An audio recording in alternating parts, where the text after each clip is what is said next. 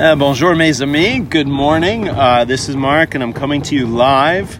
I repeat, live from a beautiful little garden cafe right outside the public tennis courts at Jardin de Luxembourg in Paris, where I just uh, played a little bit of tennis with my cousin before I got kicked off the courts. But more on that later. Hi, um, I'm. This is Philip. Uh, I'm coming for, to you live from Jardin de Luxembourg, also, and I coincidentally also just got kicked off some tennis courts uh, with my cousin. What are the odds of that? Uh, you know, come to think of it, when, when, when I backtrack a little bit and I think about all the different public tennis courts I've been kicked off on, kicked off of, it's too many to remember. Starting growing up in Hanover, New Hampshire, uh, uh, always played on the Dartmouth courts, and the pinheads would always kick us off, and we thought they were such snobs. And in retrospect, I realized that considering what one pays for college tuition and how often, how little they get in return, the least they could do is is have uh, unfiltered access to the sporting facilities. But regardless, it, it brings back some other slightly uh, uncomfortable memories of being kicked out of places that I really looked forward to being in for a while. And uh, Phil, are there, are there any experiences that come to mind of either athletic events or facilities or something like it where you just uh, you know you you play you played the naive card a little bit and, and it didn't quite play out the way you thought it would. Yeah so uh, one time when i was living in dc it sounded like there was a really fun party down the hall and uh, then there were i saw two good looking girls go in the door and so i'm just gonna I was my play was just to pretend I was invited and like go in and if they kick me out, whatever. Well, the moment I walk in, they're just like, "Who the hell are you?" And uh, yeah, I didn't even get inside. Uh, pun intended. Um, this brings me back many years, actually, when I was in Munich for the first and only time. I'm not sure I, I'm even allowed back in, but we were unable to pay the the door fee or whatever, the entry fee to get into a lot of the nice clubs. So somehow, through just our, our drunken staggering, we ended up at the Holiday Inn in Munich. Vous un verre d'eau avec Uh, oui, une carafe d'eau, s'il vous plaît. D'accord. Ah, je reviens avec. Merci, monsieur. Please excuse the interruption. Our drinks just arrived. anyway, we uh, to make a long story short, we ended up at the Holiday Inn, and in in the bar area, we realized we just didn't have a lot of money, but we saw as we were entering the little restaurant bar, we saw several people wearing U.S. Olympic biathlon jerseys. At which point, our merci, monsieur. At which point, our drunken tendencies took over, and we started ordering bottle of champagne after bottle of champagne after bottle of champagne, telling them that we were part of the U.S. Olympic biathlon team, and uh, charging into the room. Room number 412, and about this is when uh, Germany was using the marks, and I think about 300 marks later, they realized when they met the coach that we were not part of the team, and so rather than getting kicked out right the second before, we actually probably got booted out of the place. We rushed out, and uh, we're never seen again. But yeah, we was you have to pay living for on the, the edge. drinks? No, because we, we, we got out of there, but um, we lived on the edge, Wow. and uh, and and probably f- permanently compromised our ability to travel with any uh, legal freedoms through Munich. but speaking of people who don't have to worry about uh, paying any type of or, or being able to afford the entry fee or expensive champagne or anything of, of luxury, uh, Wimbledon just finished, and I think two pretty wealthy wealthy guys had uh, got some good money for their couple of hours on the tennis court, and so we're here. yeah, uh, two guys with over a hundred million dollars of prize money in their careers got even more.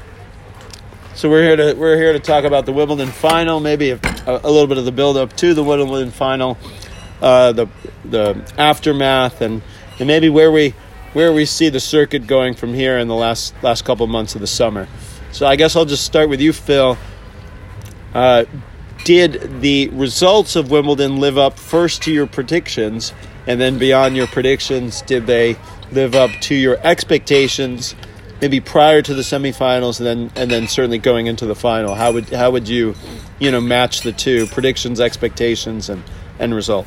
Yeah, so I think they uh, their results were generally what I predicted with um, Rafa playing Federer in the semifinals and Federer winning a tight match in that one, and then uh, Djokovic winning in the finals against uh, Roger.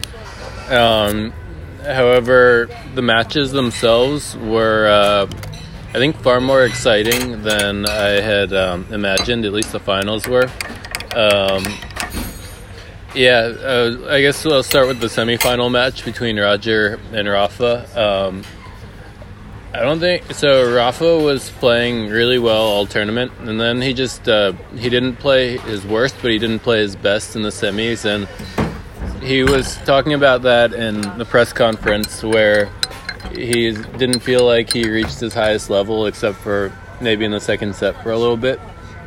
But he also was like, okay, if you're playing well all tournament and then you all of a sudden don't play well, I think it has something to do with the opponent, and so all credit to Roger, uh, which was a very gracious thing to say.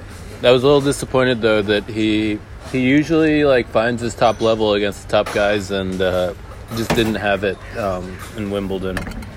Do you think it's hard for a player like him who thrives on the big stage and also thrives on, you know, really sort of tight matches and pulling through the fact that he had a couple of, I, I wouldn't say walkovers, but he wasn't really, after the second round, he went through a couple rounds where he just wasn't pushed. Do you think it's harder to find that extra gear, even though he's playing against somebody he's had, you know, perhaps the greatest rivalry rivalry with in the history of the sport? Is it hard to find the extra gear when you were not necessarily pushed so much in the previous matches, or do you think it's that's immaterial? Even if he played Roger in the first round, he could and maybe should be able to find his best level.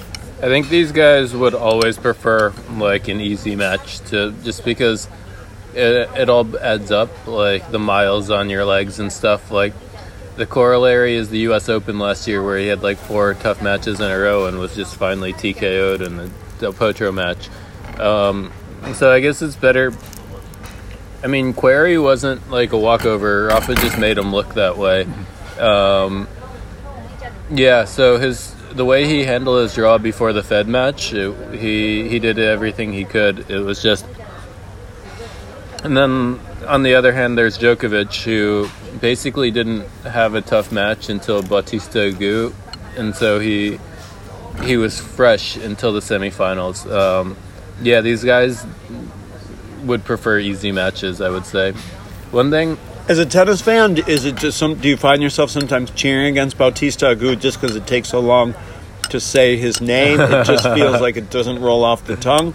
And then, do you feel that tennis commentators might feel the same way? They breathe a sigh of relief, just like okay, they don't have to say, you know, Bautista Agut is really stepping it up this match.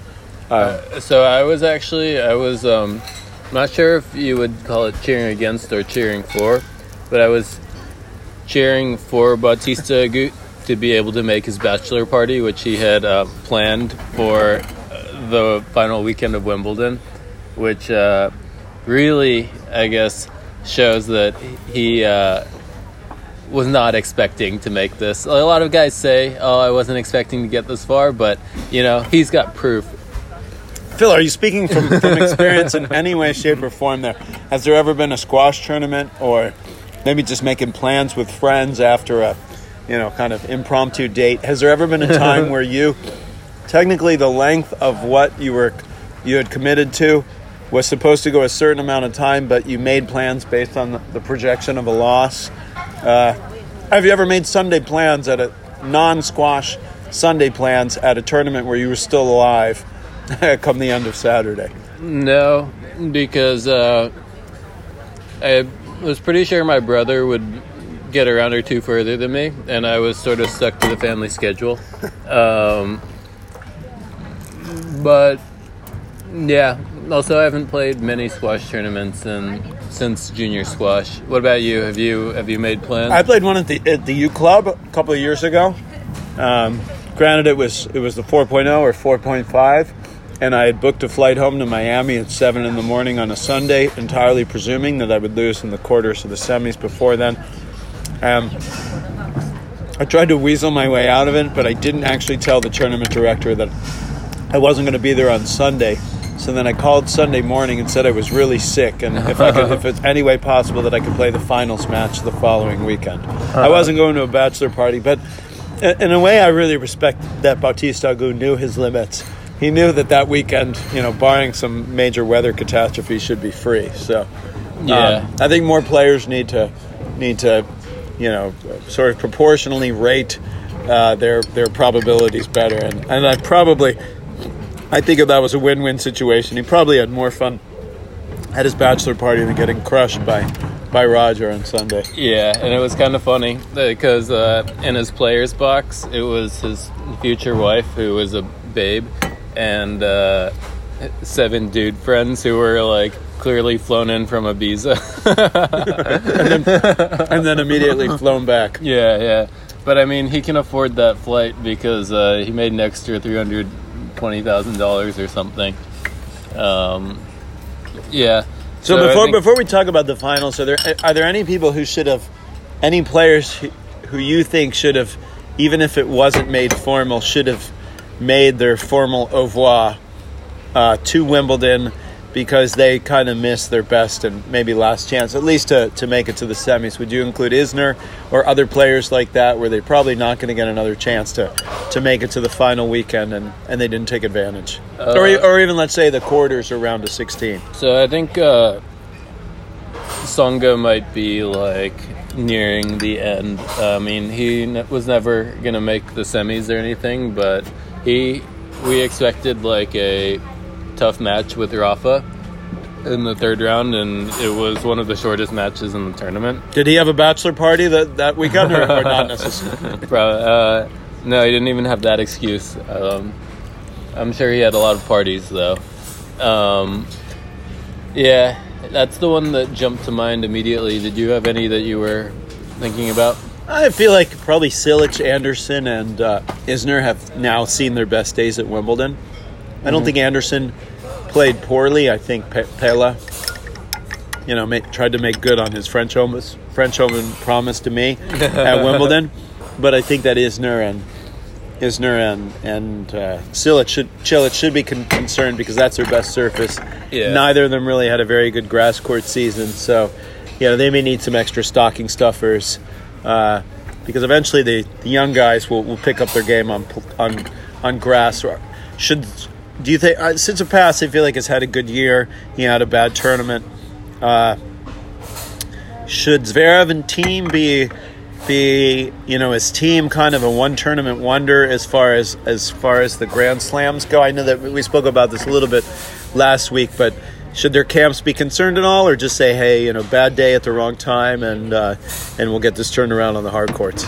Yeah, so I'll start with Zverev. Uh, I think he should just be worried in general that he's never gotten past the quarterfinals in a major, and he's only gotten to the quarterfinals once ever in a major. Um, I just don't understand it um, because, like, okay, we all know he's worse than the big three, but he's his ranking is high enough that he's not losing to the big three in these tournaments. He's losing to like randos. Um, I mean, I forget who he lost to at Wimbledon. Um, Millman probably. yeah, something like that. Maybe like Some somebody in the, in the in the outside the top fifty. yeah, and so whatever's going on with him, like uh, it's been going on for too long. The guy's like 22 or 23 now. I think 22, um, and he's been around like in the top 10 since he was 19. Um, yeah, I don't know what's up. And then Thiem, uh, he so there are a couple things about Thiem.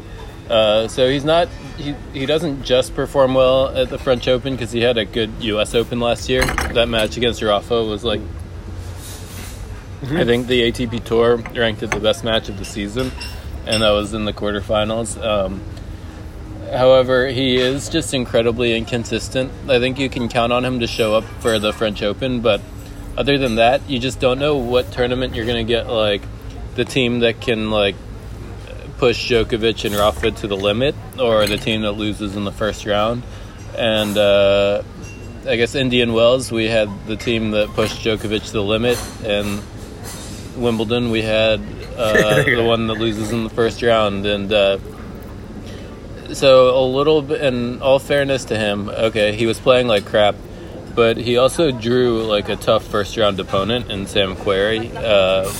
Mark, you actually called that upset. I mean, Querrey is an ex Wimbledon Yeah, yeah. semifinalist and made the quarters this year. Um, and so it's like in a box that's not a terrible person to lose to. It's just it it's tough to lose first round for a guy who has as high expectations as he does. Yeah, I mean Wimbledon is like that one mirror in the house that just makes us look infinitely better than the rest of the mirrors. and I think Wimbledon is that tournament for for five to ten players. Uh, you know, Isner and and Querrey being two very good examples of it. Feliciano Lopez, even Tsonga in the past, where usually they take it a round or two further if not three rounds than they would in the other majors. So, yeah, he probably isn't too worried, but I think there should always be concern about the inconsistency because the gold standards by age 20, 21, 22 were not taking two Grand Slams off a year. You know, they might have, uh, and I, I don't even think it applied to Nadal and Federer at all, but maybe Djokovic. you know, Or even Wawrinka and Murray would have one of the Grand Slams where they would lose in the third round, but probably in the other three they were making at least the quarters, if not the semis. Yeah. And and and and, and not that their talent level at that age was so much higher than Zverev or Thiem or Coric or Goffin even or Kyrgios. It's just that they were bringing in every tournament. There were there were few there were many fewer lapses during the course of the year, and and you're seeing it in their 30s. They're not having lapses. I mean, I was I was calculating like the Grand Slam record of the big three since the beginning of 2018, and I think that Rafa's something like 38 and four, 38 and five. Yeah. Djokovic is like 39 and three. Federer is something around 30 and 30 and four, and those are those are records you'd expect from from players in their mid 20s at the peak of their career, but but not with such good young competition when they're in their early to mid 30s already. Yeah, uh, well said. Um, and I guess uh, speaking of thirty-year-olds, uh, there's a we've talked about the other parts of Wimbledon, but the main event is something we haven't really discussed yet in the final between Roger and Novak. Um, I guess uh, one question I have about that match is where does it rank among the pantheon of tennis matches? Like, at least in history or I've ever seen. Um, and I guess my answer to that is it's a close second behind the 2008 final. Um, yeah, uh, there's a website that actually ranks like best matches based on a whole bunch of metrics, and they get into data and stuff. And it agrees with me that uh, this was the second best match ever. Um, and I think what makes a great tennis match is just um, not knowing. First of all, not knowing what the outcome, like not really, just being totally 50-50 on like what the outcome will be, like at every point in the match. Um, and this match definitely had that. Like uh, Federer was outplaying Djokovic the entire first set, but it went to a tiebreak and Djokovic eked it out, and so and then Federer uh, crushes him in the second set, and so it's one all. And by the time the third set rolls around, you still don't know who's going to win. Or Federer's outplaying Djokovic, but Djokovic is playing the big points well. Uh, and that pattern held in the third set, where Djokovic won in a tiebreak again. Uh, all of a sudden, like it seemed stacked against Fed, but he had like a 13 point margin of like total points won uh, by that time. Uh, and so it's just, he was the better player, except he was down. Um, the friends who I was chatting with during that match just, we were all just like, wow, Federer should have won this match in three sets. Uh, and then Federer wins the fourth. Uh, it goes to a tiebreak. Um, or it, no, it doesn't go to a tiebreak, but uh, it, all of a sudden it's uh, two all, and we still don't know who's going to win. Um, and then in the fifth set, there are no breaks of serve. It climbs to six all, seven all, uh, and then Federer breaks at eight seven, and we're just like, okay, Game, set, and match. yeah, Yeah. his serve has been almost untouchable. Uh, he gets to 40 15, and uh, all right, he's one ace away, one unreturned serve away, and Djokovic finds the magic for two points and ends up breaking him, which might be the first time in like finals history where a person who uh, has a break in like uh, the extra games of a closing set uh, got broken when he was serving for the match. Um, at least in the Rafa Roger Novak era, I can't remember. Um, and then, uh, yeah, Novak ends up winning in another tiebreak, 13 12. Um, but he saved a few more break points at 11 all on his serve. Um, it was never a sure thing, even until the final moments. Like you had a feeling Djokovic would win when he pulled up to like five one in the in the final set tiebreaker, but it was uh, it was never a sure thing until the match was over. And uh, one thing I really respected was uh, he didn't even celebrate. He uh, the match ended and he just walked to the net. Usually, when you win a Grand Slam, you fall to the floor and are like Cry. crying or something. Uh, Novak just uh, gave like a minor fist pump, like sort of laughed, and uh, walked to the net and shook Roger's hand, and uh, was a total champ. Uh, I mean, he's been there before, but he really acted like he had been, he'd been there before. I think he respected the level of tennis and like the stakes of the match and just like how hard both guys worked more than like indulging in his celebration. Yeah, I would I would agree. I think the whole thing was very Wimbledon esque. It's Yeah. hard for me, you know. I can't really comment on the ma- too much on the matches. Let's say before 1985. I'm sure there were some Borg McEnroe matches, uh, probably some great clay court matches with the great clay courters from South America and Europe. So it is hard to compare. I know that within, you know, this millennium, those have to be the two most significant matches. Probably, I didn't see the match. I really would just follow it from your comments on the chat my if I had to categorize, I would say that was probably the best set maybe Yeah. ever played. The fifth set certainly the best deciding set ever played, but maybe the match as a whole. Uh, hard, hard to know. Wimbledon, I don't even, you know, because of the way Wimbledon's played, sometimes it's hard to see Wimbledon, a Wimbledon match as the best tennis possible because of all of the quick points. But the fact that Yeah. they do play long points on a surface in which they shouldn't be playing long points adds to the legitimacy of, of the match's greatness. The stakes were high, the unpredictability, just following in on the chat, the amount of times that that uh, that you guys would write off one player or the other, and rightfully so. Okay, the match is Yeah. over now. Actually, I do think that um, Djokovic was up a break in the fifth. He was up four two. Yeah, yeah. And then Fed broke back. So it's just the amount of times where Fed, you know, nearly 38, dug himself out. Psychologically, he should have been fairly down after losing another tiebreaker in the third set and always found a way to pick himself up.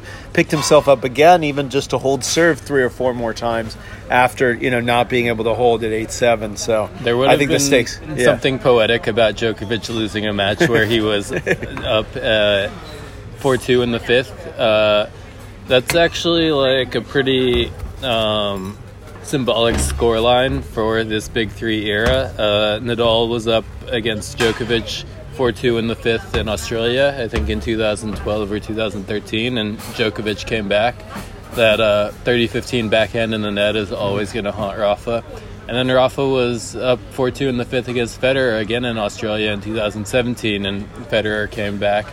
Um, so maybe it's just Rafa who's cursed by that scoreline, but uh, yeah, it was. Uh, yeah, that was another point of the match where it's like, okay, we think Djokovic is going to win, and then Federer breaks him, and then we think Federer is going to win, and uh, yeah, it's just like like the, uh, there's like a shift in in who's favored, I guess. Yeah, I think I think what both players did. Again, I can't comment too much on the specifics, but they I think again, just like with Rafa and Fed, a decade ago they upped the ante for the sport. Yeah, I think they're they're showing that you know they are just not surrendering, particularly on the on in in in the highest stakes.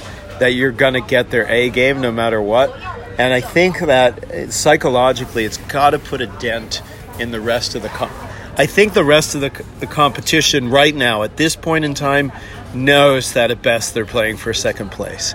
I think that perhaps some of the early round losses by players ranked somewhere between 5 and 15 is almost subconsciously dictated by the fact that they know they can't win the tournament. It, and then I think, and then I could be way off here. Come the Masters 1000s, when they're playing these guys two out, when they're playing the big three, two out of three, maybe one of those three or two of the three are really didn't really see winning the tournament as as important as just getting some match play in. I think they really feel like they, they have a chance to win. And I, I I think if you know if we took some truth serum of of everybody outside of the top three that deep down they don't believe they can win a Grand Slam right now, bar- barring some fluke or an injury or what have you. Stan probably believes he can win. Delpo if he gets hot, but I would say outside of those two, I don't think any of them do, and, and I think it does. I think it impact. I don't know if it impacts their preparation, but I feel like they lose a little bit of the eye of the tiger as a result. And uh, you know, the fact that we'll get to see uh, probably two of the big three in the in the finals of Wimbledon next year, and and Australia and you know, the U.S. Open. I, I've become a little less interested in over the years. I think I burn out a little bit as a tennis fan uh, come the end of Wimbledon, but. But I think I think they're burn out Yeah. physically. Yeah, yeah, it's so yeah. Yeah, true, true, true. But, but, but I think those guys are here to stay. I, I, I think that um, don't be surprised to see the same two in the finals of Wimbledon next year, or, so, or something similar. And and I think it's great that I think both of them can walk away. If even if Fed had won that tiebreaker, both of them can walk away saying, I like like Phil was talking about. You know, I pulled out a near victory out, out of the jaws of defeat because they, they both had reasons to think that the match was over and, and put themselves in, in a tiebreaker in the fifth set to win. Uh, and so, you know, kudos to both of them, which probably explains Djokovic's uh, his very anticlimactic celebration. Yeah, I think uh, one one question you asked, I think around the quarterfinals was, uh, is it good or bad for the sport that these guys are virtual certainties to like make the semis and then play each other in the finals? And uh, my answer was it makes the rounds until the semis less interesting, but it's uh, more exciting tennis in the final uh, rounds which I agree with. I think it was good for tennis to have Federer and Djokovic playing in the finals and have that high quality of a match uh, on that stage. Um, like I think I was on Twitter during that time, and I can only imagine. non-tennis people were were commenting on the match. Like I, there was one ringer writer, Paolo Uggetti, who was saying, "Wow, the thing about tennis is it might be the best sport." And he's like a basketball writer. Bill Simmons was just like, "This is incredible. This is one of the greatest sporting events I've ever seen." He's a basketball guy. Uh, matches like this uh, bring new fans to the sport. Um, and I think tennis is really going to miss these guys. There's going to be a dark ages when these guys are gone.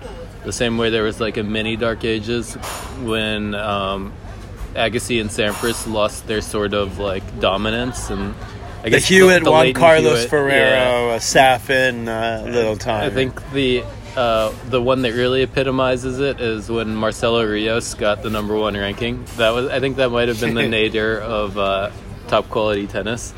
Uh, but I mean, from Moya, Moya from, had the number one ranking as well. from the ashes, a phoenix arises usually. Uh, like Federer arose from those ashes. LeBron arose from the post Jordan um, ashes. Um, yeah, when the NBA wasn't quite ready to make Tim Duncan its, uh, you know, its poster child. Yeah. Yeah, I mean, there was Duncan and Kobe, who are sort of Phenomenal. Hewitts and uh, Juan Carlos Ferreros. Um, but then there was LeBron, who was a rightful heir. Um, There's no heir right now, and I, I don't know if, if these guys have even allowed for one. They have just killed more. They've killed more Grand Slam fantasies you know, than probably uh, junior tennis has. I mean, just you know, and I, I laugh. I I have to laugh when you hear. Yeah. I'm not talking about the Felixes of the world. I'm talking about the Corics and yeah, Goffins and Ryan Harrisons and Taylor Fritz when they say that their goal is to become number one in the world. And I'm like, dude, you are in, you need to re you need to redefine your goal. Your goal Yeah. should be make to the make the quarters. quarters of a grand slam because that's as far as you're going to get. Your, your goal not should be to have to cancel your bachelor party Yeah. on the final Your week. goal should be kind of like you know uh, Venus Williams, and she wasn't able to achieve her goal of being the best player in the family. She was not. She's not not the best player on the floor of the family's house. You know, it's just you got to set realistic goals. Just say, I want to become the best, you know, American tennis player whose last name starts with F, and that, that's as good. That's going to be as good as it gets because because none of these guys team might, but as far as I mean. Coric So, and Goffin and few future Grand Slam ti- title winners uh, in playing currently, um, and I also think. So I think Felix will have like a period of dominance. I think Tsitsipas will, Medvedev. and I think uh, Thiem will as well. Uh, or at least I don't know if he'll have a period of dominance, but I think he'll win multiple Grand Slams. So those are the three. Um, and if Zverev ever figures it out, he might as well. Maybe Medvedev or, or yeah, Katch, Medvedev, yeah. or or some of the Russians, but uh, I think other than Felix and Tsitsipas, who are still twenty and eighteen, uh, everyone else they're sort of too old to turn into a legend at this point. Um, Yeah, if you haven't really, really turned a corner by 22 or 23, I think you've. yeah, You lost your chance. So Federer was kind of he was 22 when he won his first Grand Slam, which is a little bit on the old side, but younger than pretty much all these guys. Uh, Felix is 18. Uh, like Rafa Plenty was of time. like had just turned 19 when he won his first French Open. Uh, no- Novak, I think, just turned 21 when he won his first Australian Open. Um, so it's just like, uh, yeah, if you But they were knocking on the door already. guys, you know, they were. I mean, Joker had probably made the finals of the Open and other things. And these guys are just, they're not knocking very loud. One one one advantage these guys have though is that at least if one of them like really steps up his game, uh, there don't seem to be the other parts of the big three. So they could, if one of these guys gets to that level, he could really just knock out five years of Grand Slams. Speaking of Grand Slams, uh, you know we have the U.S. Open. Yeah, any any final thoughts? Do you think do you think Federer, you know, result notwithstanding, walks away from Wimbledon? You know, we know where Federer was at the end of the Australian Open, which was not where he wanted to be. Lost a tight match, but probably left left some you know left the match on the court. Sort of. Uh, you know, didn't take advantage of some opportunities. Had a very good showing at the French, an excellent showing at Wimbledon. Do you think he's feeling good about his game right now? Do you feel like it's given him a little more, you know, motivation maybe to try to get another two years of tennising? Yeah, I think he definitely wants to be back, and like the fact that he knows he has this level in him still gives him confidence. But um, I think the the sentiments for him are probably more bitter than sweet, um, just because this might have. You never know. Like uh, Duncan, Tim Duncan, uh, he was playing incredibly well at age 38, and then when age 39 uh, happened, there was no injury or anything, but his just level of play dipped like uh, precipitously and noticeably. Um, the decline happened Nowitzki, other, others fast. like it. Yeah, yeah, yeah. Uh, and so you just never know. And uh, I think getting 21, if Novak was still at 15, uh, I think it would have put him over the top. Like Yeah. nobody was going to beat that. But with Novak now at 16, Rafa at 18, and, Rafa, and Roger still at 20, like uh, his record is probably going to get broken unless he wins another one. Um, what I would actually He'll probably like- still have the total, uh, the highest number, I would assume, of at least reaching the Grand Slam finals. I mean, he must Yeah, be probably. somewhere, somewhere at 35 right now, maybe 33. You know, and and which is incredible. Obviously, the longevity. Uh, you know, making the finals of the Wimbledon 16 years apart because I think he won his first one in 2003, and in 2019, probably the quality of his play was as good, if not better, than when he won it the first time. So you know, props to him there. And and do you do you like this strategy? Do you think that his? Uh, I'm going to try to get some some uh, court time in on the clay as a way of kind of a means to an end of of making me a little bit more match fit at Wimbledon. Do you like the call? Do you think Yeah, Federer should, think should stick right with move. stick with it maybe for another year at least? So there were a few reasons why that was the right move. One was that he made the freaking semifinals of uh, the French Open, and who knows what would have happened if like weather conditions weren't as erratic on that semifinals day. I mean, Rafa is uh, the best on clay, and Federer probably would not have beaten Rafa. But like, it was also just sort of unlucky that he was in Rafa's half of the draw.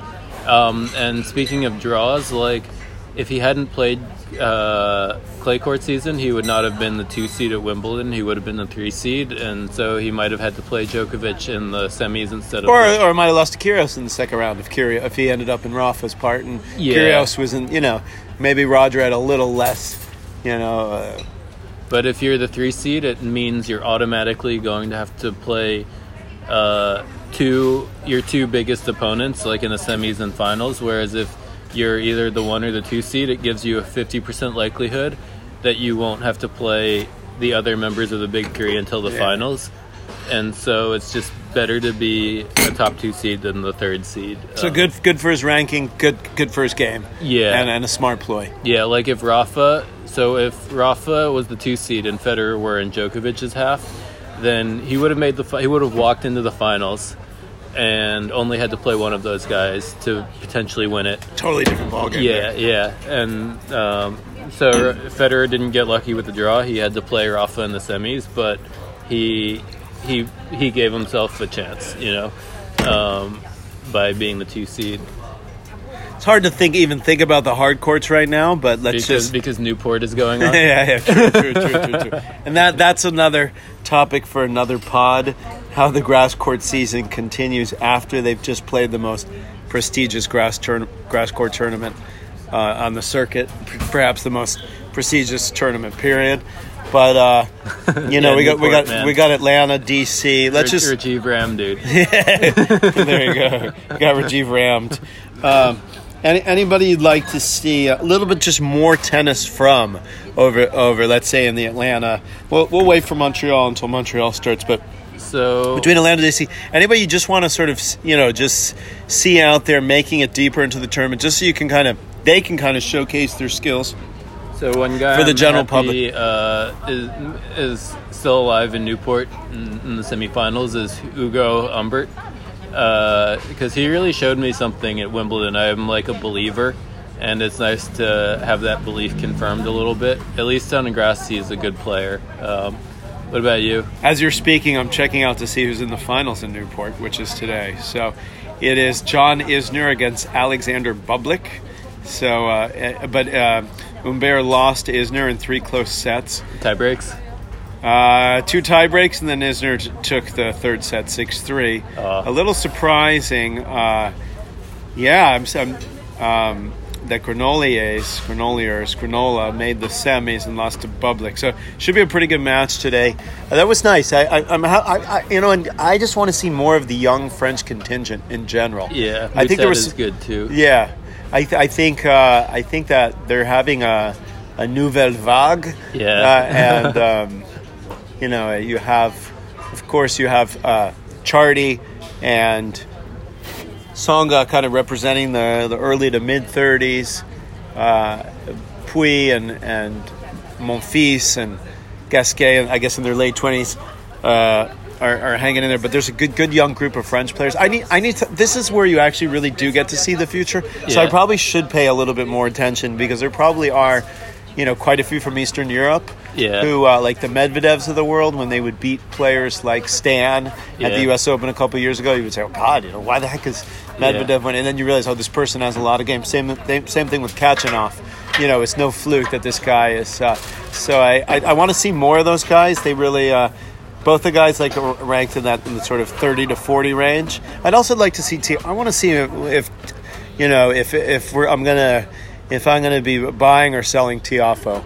I think he's had a lopsided year, um, and he's generally had lopsided results. And I, I- I think that these next two or three weeks are big, big. Fritz a little less so, but Tiafoe needs to.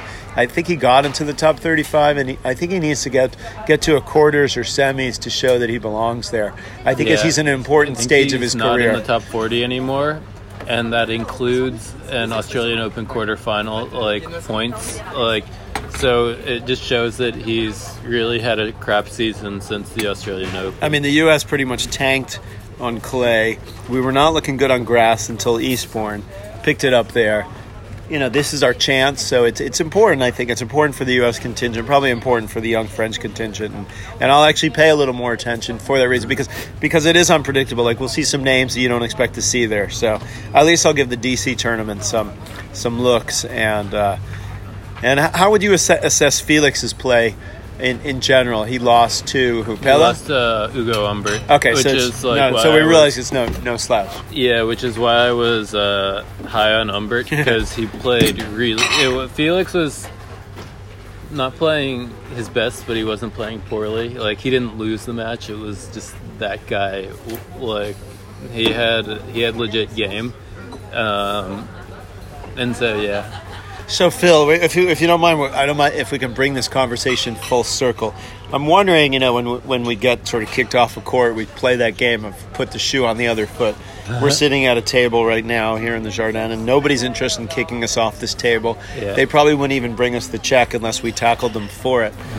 If the shoe's on the other foot, and you're the, you're the proprietor of something, um, which card do you play? Do you play the you know they get off of my property card? Uh, how do you think you handle situations where somebody's encroaching on your turf? loitering. Uh, so I actually have a good story about this. Uh, my favorite coffee shop in Paris, this place Partisan, um, in the third arrondissement.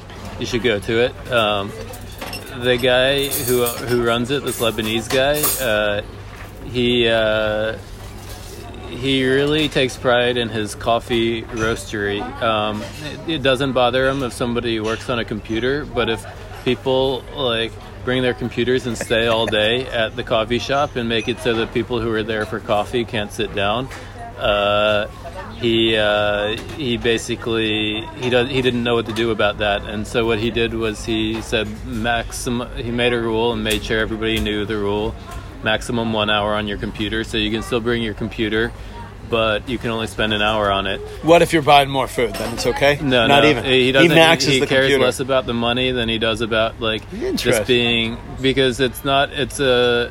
It's not a venture as much as it is like a labor of love for him. Like Okay. he made his money in other ways, Say- and so he just wants his like coffee roastery to be a place that's primarily for coffee, and that's number one for Kind of digging this. I'm kind of digging Yeah, his yeah. attitude. Yeah, Yeah, yeah. So you could you, you are you buying or selling his approach? I I think that's a great approach because okay, if you know from the beginning that you have maximum one hour on this uh, on your computer at this place, you can stay longer than an hour if you're like reading a book or something. But it's just like he doesn't want to be seen as a co-working space. Um, and so yeah, I think if you're a proprietor, you need to set the boundaries pretty clear. And I mean, the boundaries are pretty set at like the Jardin Luxembourg tennis courts. It's just we tried to sneak on and got caught. Yeah. More props to us. I Yeah. think. Uh, I, I We were seat chasing. my on- my only regret is that we we didn't try it again. But uh, yeah. you know we'll. Uh, speaking of which, any final words? Um, uh, we're at a nice mathematical progression with the Grand Slam 16, 18, 20. You think it? You think? Uh, um, the, you think that's it? You think those those three are locked in? They're going to cap it out at 54, or not I even think close? I think it'll be uh, 2018 17 at the end of uh, the summer. and still climbing and still climbing you guys can read between the lines well uh, it's been a, pre- a, a privilege you know c- speaking with you all from the jardin de luxembourg we'll, we'll keep you posted on our our on and off court adventures in, in the next pod and follow us on Twitter um, at Doubles Alley Pod, and uh, subscribe to our uh, iTunes channel if uh, if you like what you're hearing. Give us five stars. Um, anyway, to our millions of listeners, thanks a lot, and until next time. Uh,